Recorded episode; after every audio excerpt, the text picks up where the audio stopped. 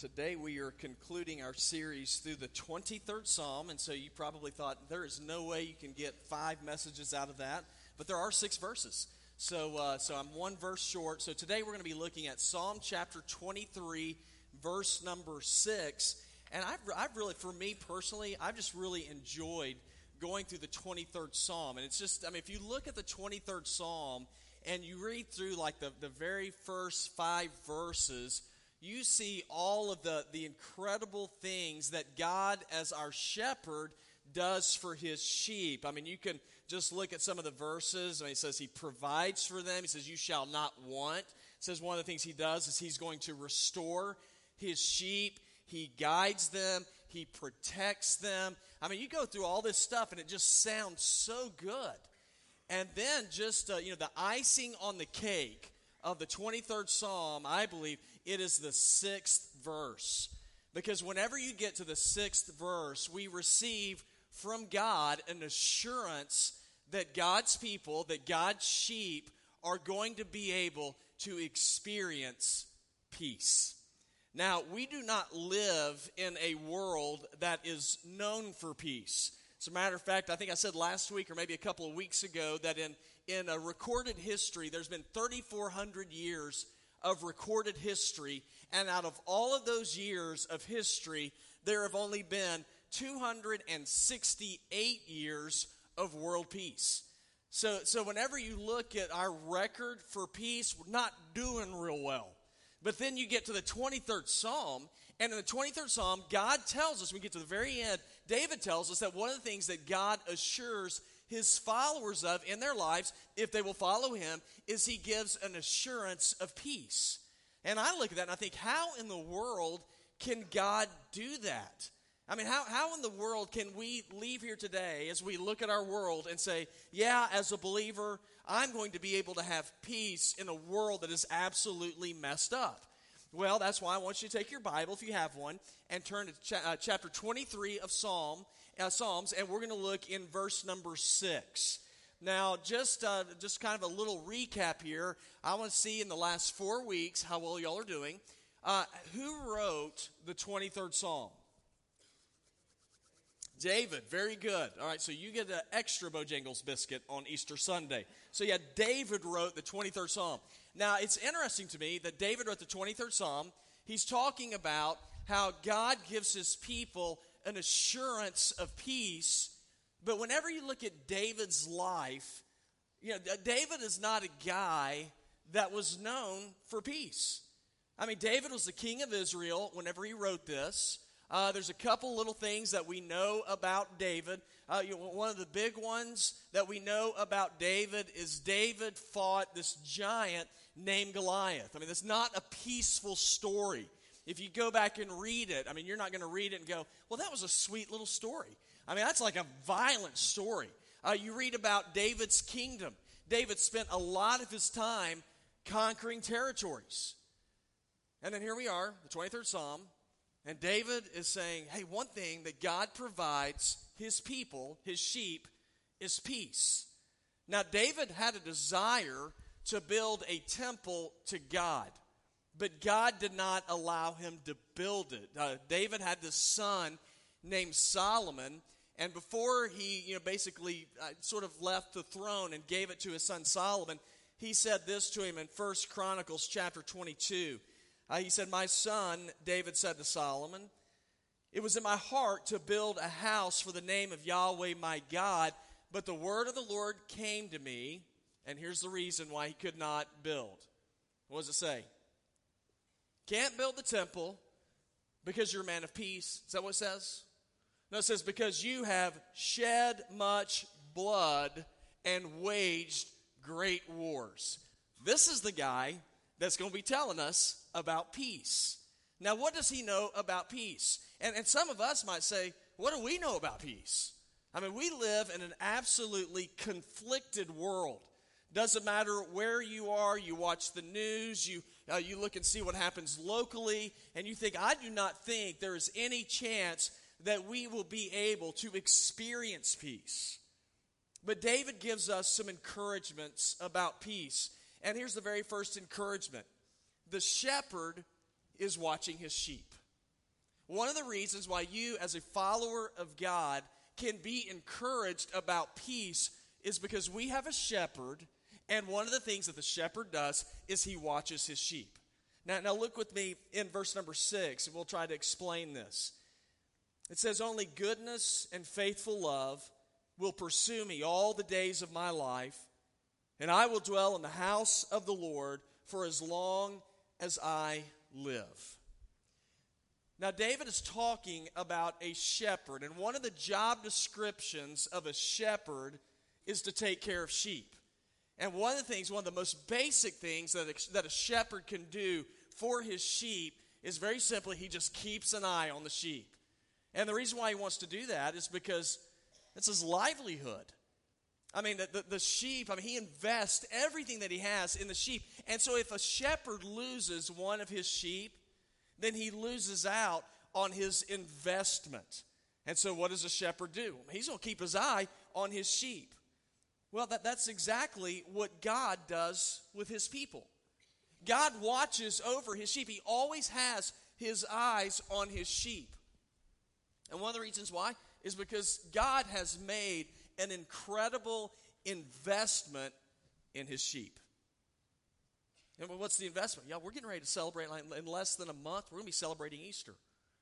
Uh, one of the biggest investments that I can think of that God has made in his people is that he gave his son Jesus Christ for us to be reconciled to God.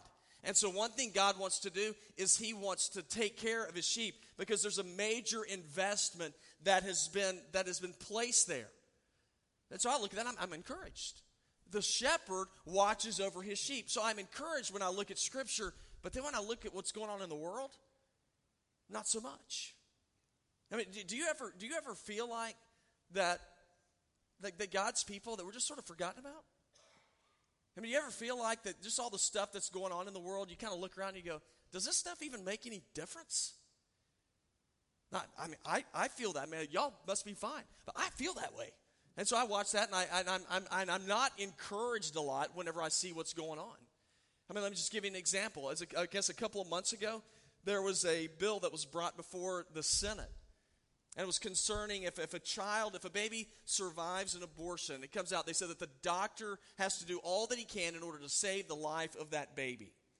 Now, if, if anything, I think, well, that's something we can all agree on. We need to protect the lives of children. I mean, at the very least. The Senate only needed 60 votes for that to pass. You know how many votes we got? 53. Now, I saw that. Yeah, I'll be, I, I was discouraged I was, I mean, what is, what is the deal with that? And I, and I look at the things that are going on and I, I feel abandoned sometimes. But then I come to the 23rd Psalm and I look in verse number 6, and David has a word for us. He says the, the, the, shepherd is watching over his sheep. And he's not just watching over you. Our verse tells us that he is, he is pursuing you. And that word pursue, it means to be hounded, to be hounded, to be hunted after. Uh, the tense of that verb means it is ongoing. God is constantly hunting after his sheep. Now, why is he doing that? Because he's, in, he's invested in us. He wants to protect us, he wants to make sure that we're on the right road.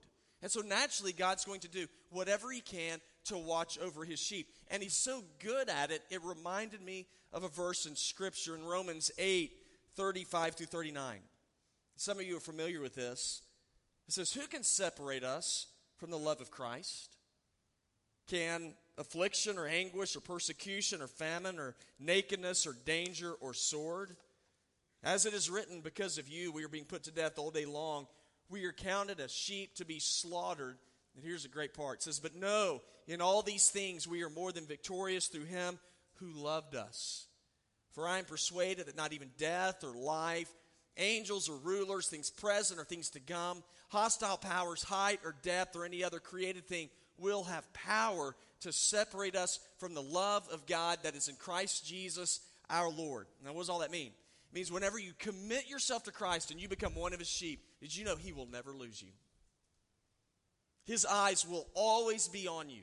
He will always be hunting after you, hounding you. You can never get away from God. Now, That encourage you.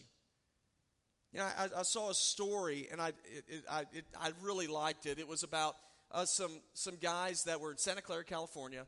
Uh, they were, they were high tech thieves, they would steal, steal equipment. Well, they, they went to this one company in Santa Clara and they found a warehouse. And they did not know what it was, but they thought it had some street value. So they went into the warehouse and they just took a load of this equipment out of the warehouse. Now, what they did not know is what they were stealing were GPS trackers. Now, I thought, now, if, if I am, that is me. That's the kind of thief that I would be. And so they went in there and they stole all of these GPS trackers. Uh, the company noticed that they were missing. And so what they did is they called the police and they turned on the GPS trackers and said, here's their coordinates. Really easy day to be a policeman that day. They just got in their cars, they followed the coordinates. The guys were sitting at a light with all the equipment in the back seat. Uh, so those guys were arrested. Okay, now here's the idea God is like a GPS tracker. Once He is in you, once you become a person who is in Christ, you're always His. He will never lose sight of you. Is that good? So, so we ought to be encouraged and have an assurance of peace because the shepherd is watching his sheep. Why else should we be encouraged? Well, because the shepherd also cares for his sheep. It's part of a job of a shepherd. Verse 6 again. Only goodness and faithful love will pursue me all the days of my life, and I will dwell in the house of the Lord as long as I live. Yeah, I really believe people have a desire to be cared for. Uh, we have a desire for somebody to notice us. We want to think, you know, we want to think, hey, I live my life and somebody actually recognized that I was here. You know, I, just, I don't want to just go through life and like, I don't even know who that guy was. I didn't even know that he even lived. We all want to. We all want to be significant. I mean, and I, I see this every day. I mean, just get on social media. We are desperate to be significant. You know, I, will get on. You know, I'll get on, and I'll see people who will post things on social media, and they will share their political brilliance in, in their post. And I sit there and read it, and I think, boy, I am I am so much wiser today as I have read all of these posts. And we, we put stuff on there because we want people to recognize us. Believe me, I, there have been so many times when I've wanted to put stuff down myself, but I'm a pastor and I think that won't be good because then I'll get killed by everybody here. But yeah, we want, we want people to recognize us.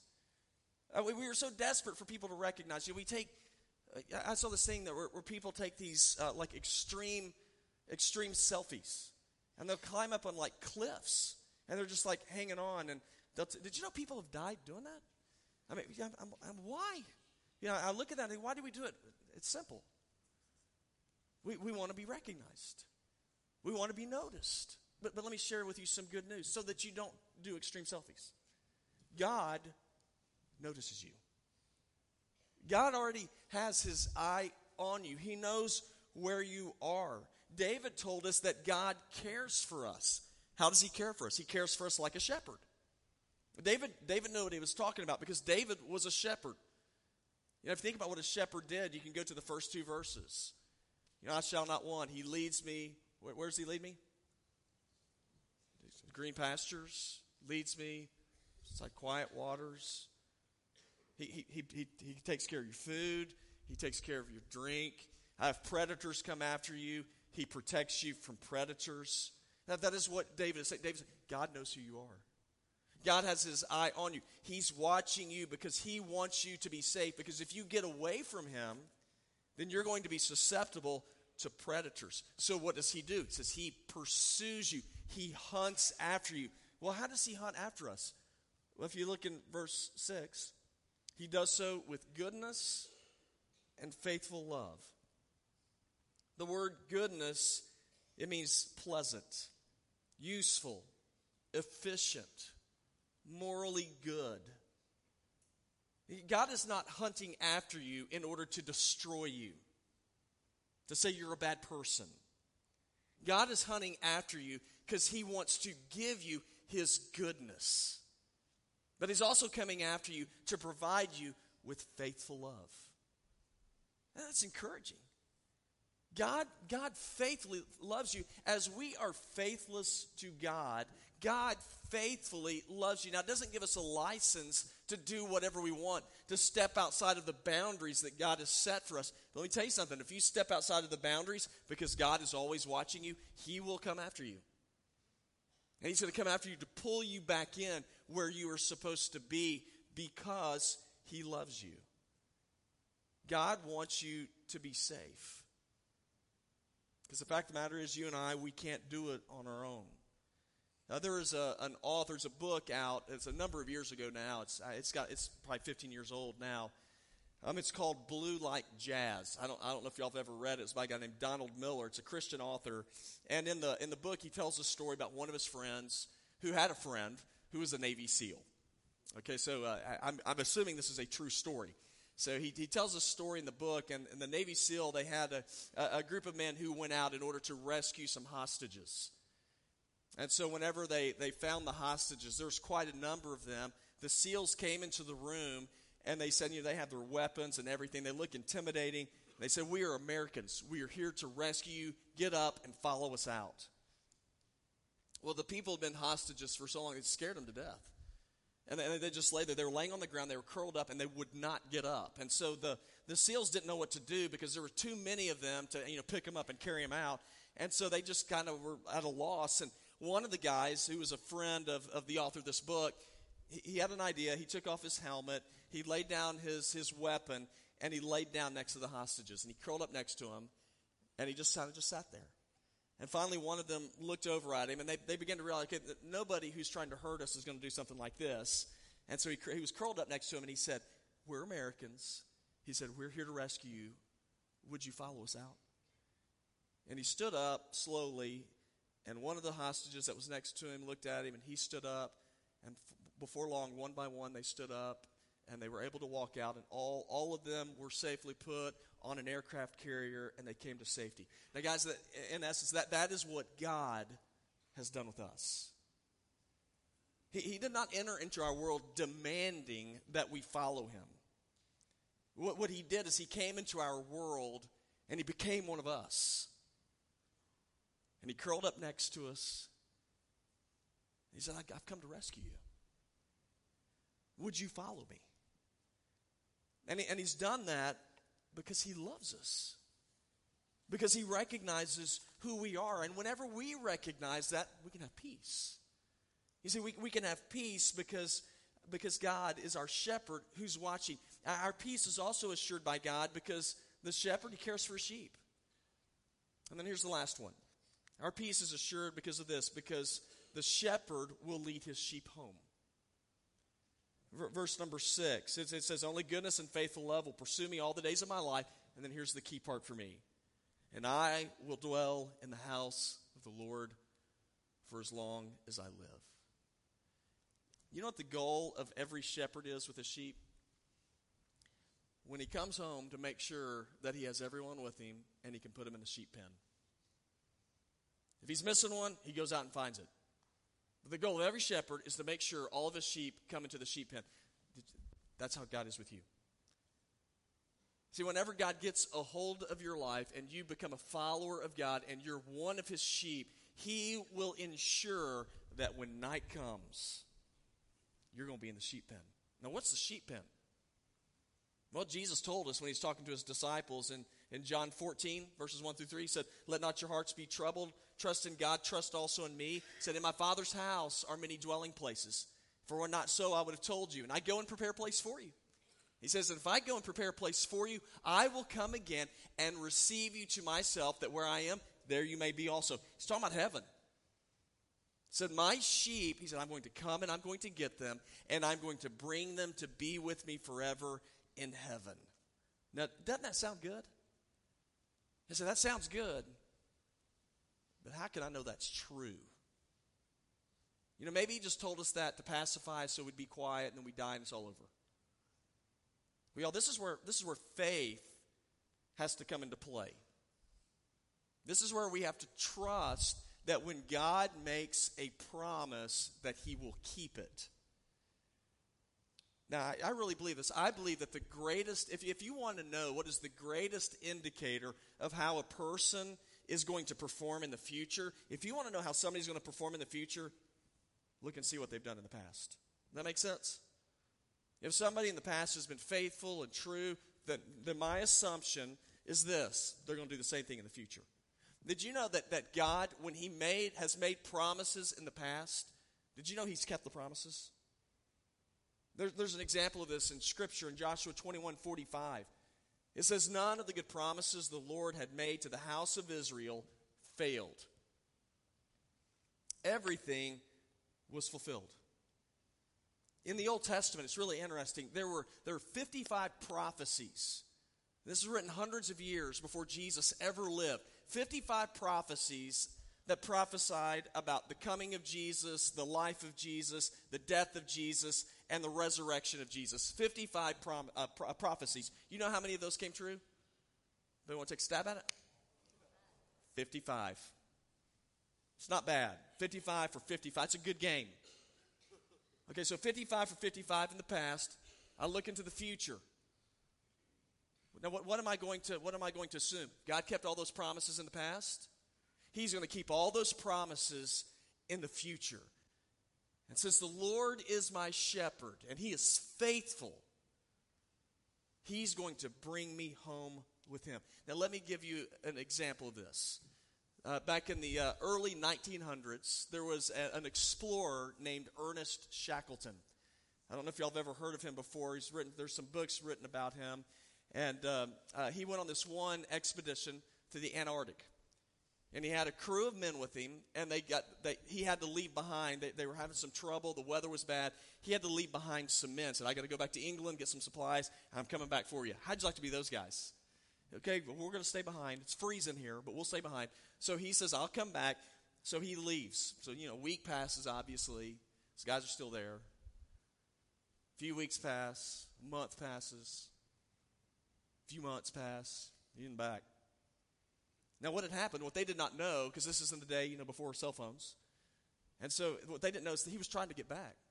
As he's trying to get back, the sea was frozen solid. It's frozen over, could not get there. Three different times, failed every time. He came back a fourth time. He found a little, a little uh, break in the ice. He was able to follow it and get all the way to Elephant Island. When he got there, what he saw astounded him. When he came up on the island where the men were, every one of them were standing there waiting for them, for him, with their bags packed. He pulls up. They get on. He's astounded. They, they get on board the ship, and he asks his crew after they got on board, and they, they're, they're heading back to England. He said, How in the world did you guys know I'd be coming today? How were you ready? You, they were packed and ready to go. How'd that happen? One of the crew said there was another man on the crew who was leading them. His name was Frank Wild. He said every morning Frank would get up, said, Boys, get up, get packed up. Shackleton might be here today. And he'd be the first guy to pack, and he'd get up and walk out. And those men just followed his example. Every day for months, they got up, they packed up every day. Whenever they asked Frank Wild why he did that, why he had a belief that Shackleton was going to come back, it's because Wild had been on an expedition previously with Shackleton when they were starving to death. They called it the race against starvation. He said, I had nothing to eat. I was starving. And he said, Shackleton, who was our commander, had one biscuit left. And he said, He came over to me and said, Take it. And he said, Whenever he did that, I knew, I have known for the rest of my life, that is a man who will never abandon his men. Guys, that is Jesus. You know, there are so many times when I can be overwhelmed with doubt, and I begin to think things like, I don't think God can do anything. Those things creep into my mind, but then I'll look into the Bible and I'll read and I'll be reminded of what God has done and what He has done in the past. Let me tell you, He will do it in the future. We are all searching for peace. It is sort of like the commodity nobody can quite get their hands on. But right here, the Lord is my shepherd. And because he is my shepherd, I shall not want. Do you need some encouragement for peace in your life? Look in this verse. Shepherd, what's he doing? He's watching you. He's caring for his sheep. And then he promises he will lead his sheep home. Now, for those of you who are part of the sheepfold, relax. Just relax. God's going to take care of his people. What we need to do, I believe this. I believe that you know, every once in a while we need to be reminded of this, and we need to take some time to just simply bow in prayer and just simply say, God, thank you. God, what you've done in the past, I am believing you're going to do it in the future. And we need to relax in that. Now, there are others of you, and you're not a part of the sheepfold. Would you like to be today? Because you can be. So what do I do? It's nothing magic. It's what the Bible says. Pray and tell the Lord, say, Lord, I want to, I want to be one of your sheep. Lord, Lord I'm asking that, you, that you'll forgive me. I, instead of me following me, I want to follow you. And I will trust you. And I believe that you lived, that you died, and that you rose from the grave. And if you do that, if you just tell that to God, you know what God says He'll do? So, what the Bible says, you shall be saved. It's all on Him. You just trust Him. Now, what I'd like for, for us to do as we close, just like for you to bow your head and close your eyes. And those of you who are believers, you're followers of God, you're part of the sheepfold, use this time to simply say, Jesus, thank you. Thank you for being my shepherd. Thank you for keeping your eye on me. Thank you that you keep every one of your promises. Thank you.